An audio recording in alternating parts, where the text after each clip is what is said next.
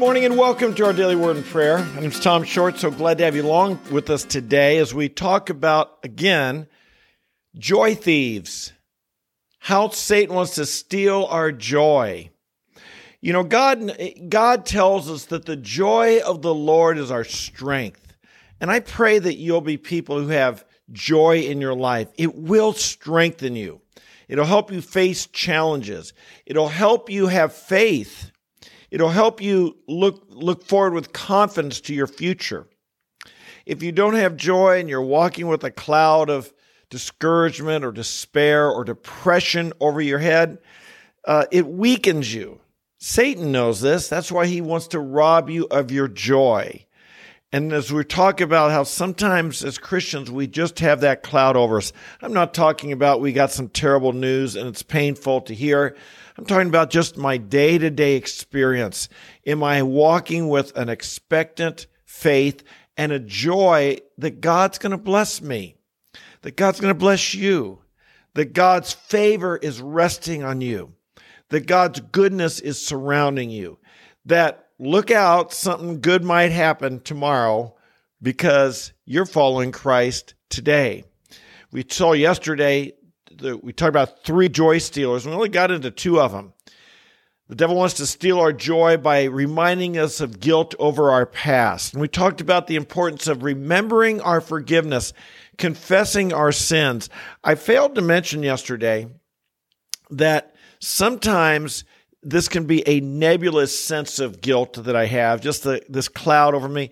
But sometimes also Satan can plague me with a specific sin I've committed, maybe even over a, a, long time ago, but a specific sin, something that he just plagues me, just keeps bringing it up. And when that happens, I encourage you to confess specifically to God. I can I encourage you to not just say, God, thank you for forgiving me all my sins. Go back and say, God, I need to mention this one sin. It keeps coming up. Satan keeps accusing me. And I want to thank you for this specific, that this specific sin that I committed at this specific time and name it to the Lord and say, thank you. It's under the blood of Christ. It's cleansed. It's washed away. I'm claiming my forgiveness for this specific sin. I think that's important. Remember, God wants you to have a clear conscience. And sometimes that involves it involves confession to God, sometimes confession also to another person. But be specific. We talked about regret over our past. You can't change your past. You can't go back and put, you know, toothpaste back in the in the uh, in the tube. You can't if it's water over the dam, it's over the dam. You can't go put it back. You can learn from your mistake. The righteous man falls seven times, but he gets back up because he learns from his mistakes. And we want to be people, we're going to make mistakes, so we want to learn from them. And we don't want to be continually repeating them. I often tell students there's three types of people in the world there's those who make mistakes, there's fools, they make mistakes and never learn from them. There's wise people, they make mistakes and learn from them. There's really wise people, they learn from other people's mistakes, mistakes they see that are in Scripture. That's why we get in the Word of God Read it because just about every mistake you'll ever make, someone in Scripture made it. Just about every sin you'll ever commit, someone in Scripture committed it. You can learn from their mistakes, learn from their sins, learn from their failures, or learn from others around you, learn from that older generation. Or if you're part of that older generation, freely share discreetly, but freely share with others some of your failures so they don't keep repeating them. And yet they will many of them they will repeat, but we want them to learn from them. Well, finally, fear and anxiety about our futures, which we want to talk about today. The devil wants to steal our joy by making us fearful about tomorrow. What could happen? Why, what might come? Now, there is the place for caution. There is the place for preparation in scripture, we read that a, a prudent man sees the evil and he hides himself. And so we don't want to be so optimistic about our, our tomorrow and believe that God will provide it, that, the, provide and protect and favor us that we can be foolish, that we can walk right into a trap, that we can think somehow people aren't evil, they mean no, they mean us no evil, they don't want to hurt us, and we're naive. The Bible tells, says the naive will proceed and pay the penalty for his naivete. We don't want to do that. But on the other hand, we don't want to be people who are constantly fearing that everything's going to go wrong in this world, that everything's going to go bad, and that our God won't show up to protect us and to watch over us. And that if we are walking with God and honoring God and seeking God and putting God first, that we won't be recipients of his favor.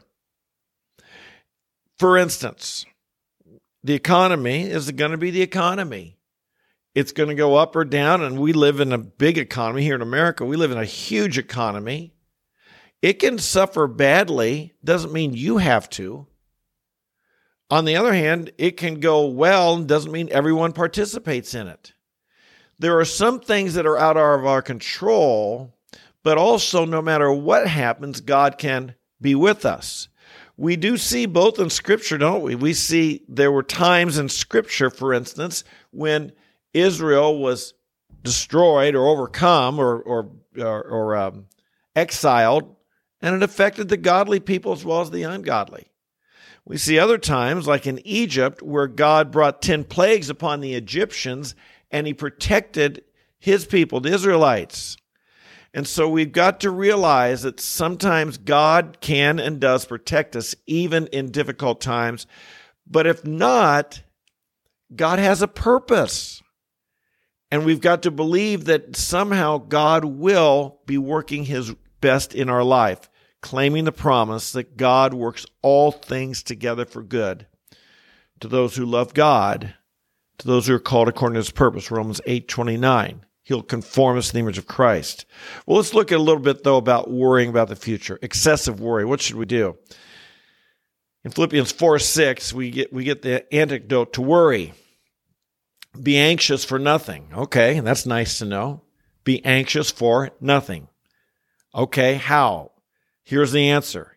But in everything, by prayer and supplication, with thanksgiving, let your requests be made known to God. This is the answer. One translation says, Don't worry about anything, but pray about everything. That's good advice. Don't worry about anything, but pray about everything. If there's something that's worrisome in your life, something you think this could happen, this could go wrong, what about what are we going to do if this happens? What about that? Pray about it. Ask God's favor, ask God's blessing, ask God to be involved, invite God in.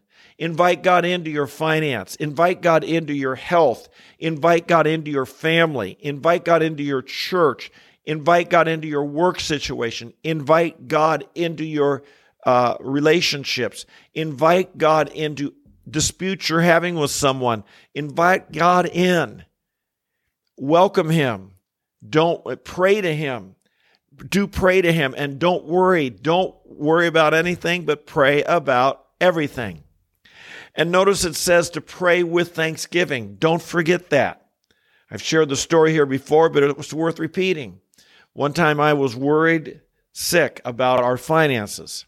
We didn't have many, and I didn't know how, how we were going to make it. This was early in our marriage. I was unemployed at the time, and I we were really low on money. And I remember walking around a park where I often would pray and praying and praying. Lord, you said, don't worry about anything, pray about everything. I'm praying, praying, praying, but I can't help it. I'm still anxious. I, am still worried. I can't, I don't know what's going to happen. And I was overwhelmed with this fears. Of the worst could happen, worries. I, I was so bothered at the Lord that He wasn't giving me His peace that I opened up the Bible to read it to him. And I said, Lord, I'm going to read you right out of your Bible what you promised. And I read, Be anxious for nothing, but in everything by prayer and supplication. And I realized I'd forgotten the next two words with thanksgiving. And when I opened up to read to the Lord, it helped me that I read because He doesn't forget His promises, but I had forgotten those two very vital words. You got to do the whole thing. You got to keep the whole thing. I I'd left out the very important part of praying with thanksgiving. And when I began to give thanks to God in the midst of my trial, worry, inadequacy, and fears, then what happened? The promise came. And the peace of God, verse 7, the peace of God, which surpasses all comprehension, will guard your hearts and your minds in Christ Jesus. That's what God can do. And when God gives you his peace, then your joy can return. But when you're overwhelmed with worry and you're lacking the peace of God, your joy is gone. Your, your, your, the worry will, will, will crush it. It'll squeeze it out. And so we need the peace of God, and that comes from being thankful and grateful to God.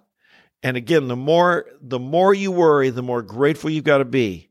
The more you tend to be fearful of the future, the more you've got to be a person giving thanks now, thanking God for how he's worked in the past, thanking God for how he's working now, thanking God he will work in the future. The next verse is also interesting. He says, Finally, brethren, whatever's true, whatever's honorable, whatever's right, whatever's pure, whatever's lovely, whatever is of good repute, whatever, if there's any excellence and if anything worthy of praise, dwell on these things. Let your mind dwell on these things. Lots of times, our fear and our worry is because we're doing just the opposite. We're inundated with fear of the future. We're, we're, we we watch cable news six hours a day or longer. We're, we're constantly listening to people talk about uh, current events that are scary, and we should be aware. And and I and I want you to be aware. I want you to know what's going on, but we don't want to be overwhelmed by it. And folks, if if that's all we're listening to, understand the way these they keep you listening is they increase your anxiety, your worry, your fear something's going to happen in the next hour and I'm going to miss out on it. I got to check the news every hour because who knows what the president's going to do? Who knows what these people are going to do? Or who knows this? Who knows that? And so we're constantly worried and focused on things out of our control. We don't need to be. Turn your eyes on Jesus. Look full in his wonderful face, and the things of earth will be strange, will grow strangely dim in the light of his glory and grace. Fix your mind on what is true, honorable, right, pure, lovely, of good repute, excellent, and worthy of praise. And the peace of God will guard your heart and your mind, and you'll be able to think productively about the future. You see, if you're always worried about the future, you're going to be paralyzed. You're not going to be able to do the good that you could do today because you're worried about what might happen tomorrow. Don't let that happen. Be filled with the joy of the Lord today. Shine the light of Christ today. Do what you can do today without being overly anxious or worried. Again, prepare for tomorrow, but don't be overwhelmed about tomorrow and what might happen when you have opportunities in front of you today. Walk in His joy this day. It matters. It's important. We want to be victorious. We want to make a difference. Do all the good you can this day. Tomorrow will take care of its own. That's what Jesus promised. he says, Do not worry about tomorrow, for tomorrow will care for itself. Each day has enough trouble of its own. Make a difference today. Amen. Amen. God bless you. Father in heaven, thank you for this day that you've given us. Thank you for this day. It's a treasure. Some people won't live through this day. Some people have already passed away and they do not have this day. We have it. It's your gift to us. Help us to make the most of it. Help us to be filled with the joy of the Lord, which is our strength, to walk by faith today, to be people of love today. Protect us from the from being overcome by worry about tomorrow. Help us, Lord, if there's things that we're anxious about, to pray about them with thanksgiving so that we leave them in the hands of the of the one who holds the world in your hand. And we make the best of this day we pray. I pray your blessing and your favor would rest upon us. I know it will. And we pray all these things in jesus holy name. Amen amen and amen. Hey thanks for joining me. This is important. It's really important stuff. These principles maybe you've heard them before but these principles can make a difference in your life. That's why we come here and get the Word of God every day. And I'm thank you, thank you that you come and join me. If you're new today, welcome. I hope you'll join us every day. There, there are people come here every single day. You could join us, and if you do, I guarantee you'll you won't you'll in the next several months you're going to change. But you've got to be consistent, faithful, and God will meet you right here. He will use His word to transform you. So God bless you. I love you, and until we meet tomorrow. Might you be filled with the joy of the Lord. It's your strength. Don't let the world and don't let the devil take it away from you. Amen.